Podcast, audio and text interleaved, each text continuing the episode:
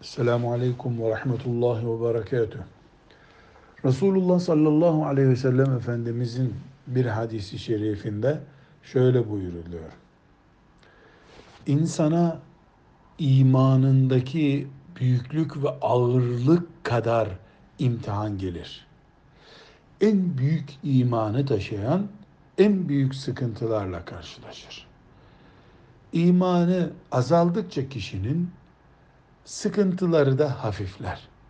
Dolayısıyla bir insan peygamber olsun veya olmasın ne kadar büyük yerlere hazırlanıyorsa cennette dünyadaki imtihanı da o kadar büyümektedir.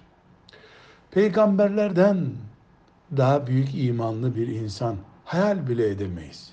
Dolayısıyla onların sıkıntılarının bize göre ölçülemeyecek çapta olması da gayet normaldir.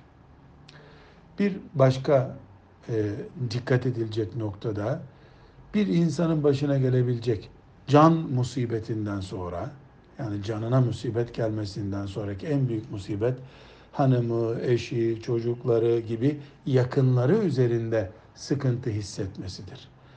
Bundan anlaşılıyor ki peygamberler aleyhisselam cemiyen e, belli musibetlerle karşılaştılar, sıkıntılar çektiler.